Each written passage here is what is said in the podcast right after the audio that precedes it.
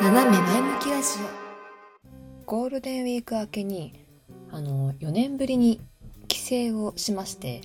まあ、帰省といっても私は今実家暮らしなので帰省ではないんですけど、田舎の祖父母のうちに帰る機会があったんですね。ちょっとそこであった出来事をお話ししようかなと思うんですけど、あのまあ、よねんぶりに帰省して、で久しぶりに両方とも父方親方あの家が近いので両方ともどちらにも帰ったんですけど、まあ、よねんぶりに会うとなるとやはり、ね、もう祖父母もだいぶ年を取ったなと感じたんですが、あの、まあ、もちろん見た目というところで変化はあったなと感じるところもありつつ、プラスあの祖父母と話す話題が変わったなとつくづく感じました。どういうところで変わったのかって変わったなって感じたのかっていうと、あの今までは最近学校どうなんだとか楽しくやってるのかとかっていうね、まあ、何気ないお話というか上っ面というか上辺のお話をしてたんですけど、あのー、やっぱりもう私今年でにじゅうななになるんですが、あの結婚はまだしないのかというね、よくありきたりな、えー、質問をされるようになりまして、まあそもそも祖父母がね、あの私が今いくつかっていうのを忘れていて、にじゅうさんだとかにじゅうにだとかって思ったらしいんですよ。大卒ぐらいだと思ったらしいんですけど、いやにじゅうななだよ今年でって話をしたら、まずは驚いて、もうにじゅうなななのかだと。でそこからもうにじゅうなななんだからそろそろ結婚だと思うけど結婚はしないのかとかっていう話をされたんですね。田舎に帰るっていうことは、まあ、そういうところ気にされることを覚悟で帰んなきゃいけないんだろうなとは思ったんですけど、うーんまあさすがに自分を聞かれないだろうなってずっと思ったんですよね。親からも、あのー、まだ、まだ彼氏できないのかとかせかされることはない、まあ、思ってるだろうけど、心の中では思ってるだろうけどせかされることはなかったので、祖父母もそんなね聞いてこないんじゃないかなと思ったら、えー、私のそう、あのー、想像違いでしたね。えー、しっかり両家から聞かれましたもうなんか両方のうちにいちじかんはんずつぐらい滞在して、でそこでまあいろいろねお話をしたんですけど、必ず両方のうちに結婚はしないのか子供はまだかみたいな、結婚結婚してないんだから子供も何もないでしょって感じなんですけどと言われて、でその中でね父方の祖母からその結婚はまだかっていう話をされて、いやまあそうだねいつかするんじゃないかなみたいな回答をしたら、えっとまあ祖母からはですね、あの早く子供を作って結婚をして子供を作って両親、私の、えー、父母ですねの気持ちを分かってほしいと、その気持ちを分かってなおかつ親孝行をしてほしいっていうふうに言われたんですね。でプラスその、まあ、結婚とか出産を得て人生のすべてを家庭に注いでほしいなっていうふうに言われまして、うーんなんかなもやっとしましたよね。あの私自身結婚することに、えー抵抗はないっていうか、むしろ結婚はしたいと思ってるし、結婚したら子供は欲しいと思ってはいるんですよ。でなおかつ、えーまあ、結婚とかしたらある程度、まあ、自分の仕事もしつつですけど家庭のこともしていきたいけど、まあ、自分の仕事とかやりたいことも両立していきたいって気持ちはあって、なんでえっとまあ祖父母がね、特にその祖母が言っている、えー、ことをしたくないわけではないんですよ。うんでもその一番最後に言われた人生のすべてを家庭に注いでほしいっていうところはすごい引っかかっていて、もちろんその前に言ってたその両親の気持ちを分かって親孝行してほしいっていうのはなんとなく納得がいくんですよね。結婚をせず子供をまず、えーまあ、親孝行するっていうのと、結婚して子供を産んで子供を育てて親孝行するっていうところは大きな違いがあるなと感じていて、自分が親と同じ経験をするからこそ分かること理解できることって必ずあると思うんですね。それを分かった上で、まあ、何を親孝行とするかっていうところは微妙だと思うんですけど、それを分かった上で親孝行するっていうのはまあなんだろうな、親としては嬉しいんじゃないかなと、あ、まあ、やっとだけど分かってくれたんだねっていうふうに思うんじゃないかなとは思うんですよ。うん、だからそこはねすごいそうだよねっていう納得ができたんですけど、なんか人生すべてを家庭に注ぐっていうのはまあねちょっと時代遅れだなっていうふうには感じて、まあ祖母もねもうはちじゅう入ったので入ったぐらいの人なので、そういう考えが根底にある、まあ仕方ないなとは思うんですけど、うん、なんかもちろんその人の幸せがね家庭に全てを注ぐことであればもちろんそれはいいとは思うんですけど、なんか家庭に全てを注ぐということはですよね、相手ありきの生き方になるよなと思うんですよね。どういうことかっていうと、旦那さんがいたいる、えー、子供がいる、でその人たちに自分の愛情であったりとか、えー、熱意っていうものを注いでいく。それはあのーじゃあもしそずっとねその 2, 2つというかその人たちに対してずっと自分のその愛情熱意を注ぎ続けて続けた上に、ある時その注ぎつけ続ける対象が消えた時に急に自分ができることってなくなっちゃうんじゃないかなって私は感じていて、注ぐ対象、自分の人生を注ぐ対象があってこそ幸せを感じられるっていうのはその祖母の考え的なところに当たるんだろうなって思ってるんですよ。そのね相手がいて、でその相手がやってることを認めてくれるとか喜んでくれる、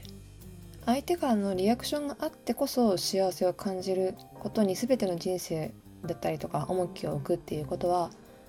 やっぱりその相手がいてこそ自分は生きてるとか自分の人生に価値はあるっていう風に感じてしまう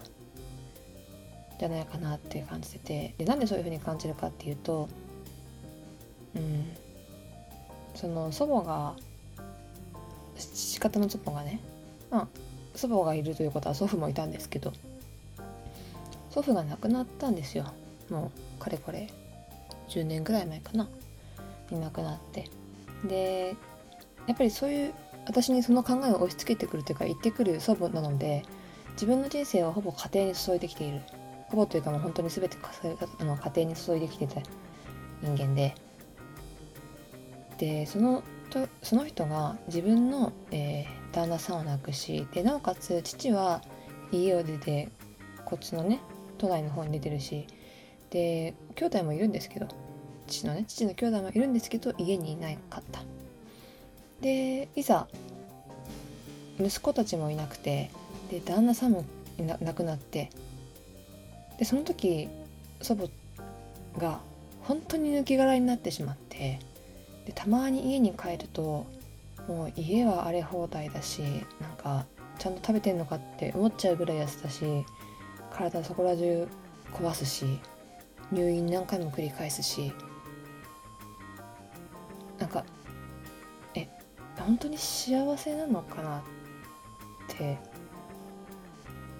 今思い返しても思っちゃうんですよね。もちろんその相手がいて注ぐことができてる時間ってすごい幸せだと思うんです。常に相手がいるので、もう注ぎ放題じゃないですか。なんだけどその人たちとの縁が断ち切られた時ってもうもぬけの殻ですよね。それはねえ、もぬけの殻になってしまって、でしかも年を取ってからそれになってしまったということは、なんか新たに趣味を見つけるとか、何か違う仕事をするとか、自分の熱意に向けられるものを新たに探すっていう気力っていうものがなかなか生まれにくい状態なので、あの、まあ、正直祖母の姿を見ていて痛ましいなと思ってしまったんですよね。自分の身内ながらもちろんかわいそうとは思ったんですけど、でもそれって自分で選択してきたことだし、まあ、ある意味社会の流れ的とか考え的なところもあってそういう人生を歩んできたんだろうなとは思うんですけど、でも最終的には選んだのは自分なので、でもでも自分が、ね、招き込んだ結果だよねとは感じてて、冷たいかもしれないですけど、でその祖母の姿を見てて、あ、こういうふうにはなりたくない、誰かの誰かに自分の人生を捧げるのはしたくないなと思って、今の私がいるんですけどそうだから、その祖母にね、人生の全てを家庭に注いでほしいって言われても、えじゃあそれをしたあなたは本当に幸せだったのっていう気持ちがすごいずっと生まれてしまって、でもやもやしたのでこのラジオに爆発をさせているんですが、えー、どうですかね皆さんね、どう思います？人生に全てを、自分の人生を家庭に注ぐ、全て注ぐっていうのは、もちろんその家庭に注ぐということは自分の愛する人を常に身近に感じて常に幸せにしてあげることができる、それはもちろんすごい幸せ、なんか幸せの連呼ですけど、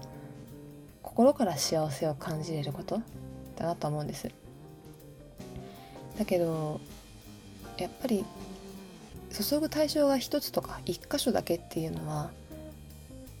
亡くなった時の代償っていうものはもちろん大きいし、窮屈だなって思っちゃうんですよね。今の世の中は特に一つのとこに固執してしまうがゆえに、うーん、なんか視野は狭くなるし、身動き取りにくくなるし、ちょっとまあ時代遅れな考えだなって、これはもちろん多分皆さんそう思うんじゃないかなと思うんですけど、時代遅れだなっていうふうに感じてて、むしろもちろん家庭に、えー、注ぐ力も残しつつ、自分のやりたいこととか仕事とかね、自分の興味あることに、えー、残った力を注いでいく。そうすることで、なんだろうな、自分の需要力、需要力っていうのかな、はより大きく、器が大きくなっていくと思うんですよ。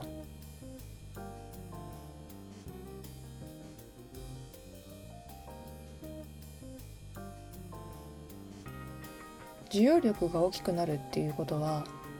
その分なんだろう、いろんなタイプの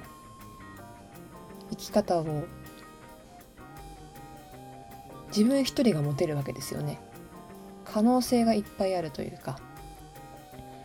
いくらでも選択肢はある。何か一つがどその持っているもの一つがダメになったら、しばらくは残っているものに力を注げばいいし、でまた余力ができてきたらまた違うものを引っ張ってくればいいし、そうすることで、こうなんて言うんだろう、一つ欠けても応用は効くというか、いくらでも生きていきようはあるよね。もちろんね、その例えば結婚がダメになったとか家庭が崩壊したっていうことはがあったとしたら、それは大きな、えーまあ、自分にとっての傷になるかもしれないけど、でもそこだけに自分の、ね、居場所だったりとか存在意義があれば、ね、そこ以外のところで自分を立てな、立て直していけばいいし、一つの幸せが消えたとしてもその人って不幸じゃないと思うんですよ。いっぱいの幸せを持っていれば、一つが欠けてもまだその人幸せだって感じれると思うし、うん、だからちょっとあの結婚の話からそれてしまいましたけど、幸せっていう概念になってしまいましたが、うーん結婚とか出産とか家庭っていうものに対して固執する時代ではもうないよね、幅広くそう言われていますけども、改めて自分の体験を通して、うん、そういう考えはもう持っていても仕方ないんじゃないかなっていうふうに、このゴールデンウィーク明けの規制に感じましたね。まあ、多分この考えに関しては人それぞれ違う考えであったりとかあると思うので、まあ、ぜひよろしければご意見とかとねいただけると、私もまたそこから勉強させてもらえればなと思うんですけど、まあ、とりあえず私は今やりたいことがあるので、それをやりつつ、まあいいタイミング、いい波が来れば結婚をし、まあ、結婚というかその前に彼氏を作り結婚をし、まあ、あわよくば運が良ければ子供も授かりたいなとは思っています。まあ、それでね、私は自分が幸せになるような方法を模索していきつつ、まあ、私の考えを理解してくれる人をまず探すってとこですね。うん、家庭一本には私はなれないよっていうところかな。まあ、あと寝なし草なので、まあ、一つのことにはあのずっと定着していられないから、そこも分かってねっていう感じなんですけどはい、ということでちょっとあの私のモヤモヤ、モヤモヤを今日は晴らさせていただきましたはい、ということで本日はありがとうございました。えー、当番組へのご意見ご質問、あとはお悩みコーナーへのね等ございましたら、えー、概要にあります、えー、フォームであったりとか、あとツイッターですねの ディーエム、 あとはツイッターのハッシュタグでななラジとつぶやいていただければ私見に行きますので、ぜひともよろしくお願いいたします。はい、ということでまたお会いしましょう。バイ。